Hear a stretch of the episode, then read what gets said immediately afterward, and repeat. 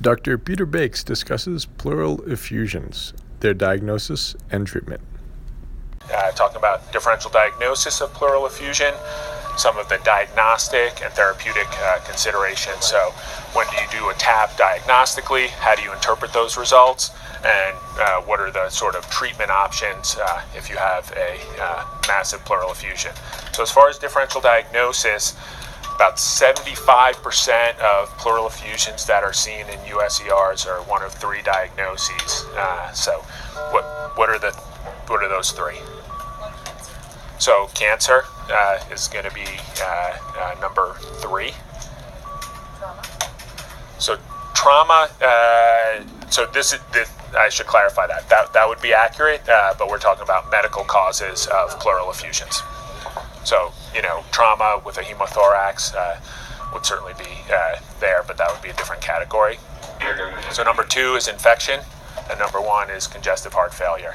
And so, when you're differentiating uh, uh the causes of uh, pleural effusion uh, diagnostically, if you don't know based on their history that they have a history of congestive heart failure, or that it's a small effusion with a, a known pneumonia or that they have pre-existing malignancy, the first test of choice is uh, generally a diagnostic aspiration of the pleural fluid, and that gets sent for analysis. So just like ascites, uh, which you know we do much more commonly, uh, the characteristics of the fluid define uh, a pleural effusion as either a transudate or an exudate.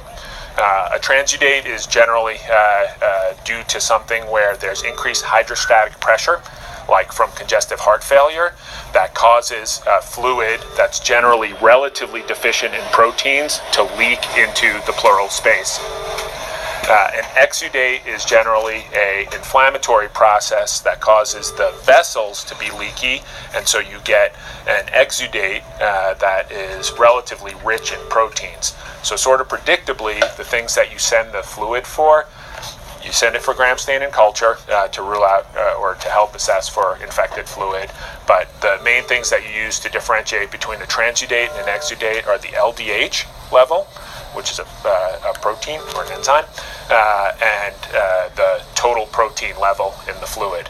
Uh, abdomen, similarly, they use LDH and albumin, which is a specific plasma protein, but in the pleural fluid, it's LDH and total protein.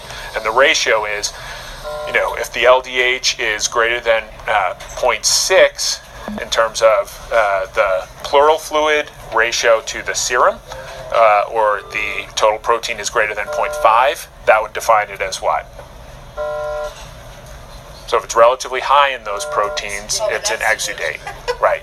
So uh, you know, so as far as treatment, you know, if it's in, if it's massive, generally you take out the fluid. Uh, uh, usually uh, you want to take out uh, about maximum of 1500 cc's because you get re-expansion pulmonary edema. You send it uh, for that analysis.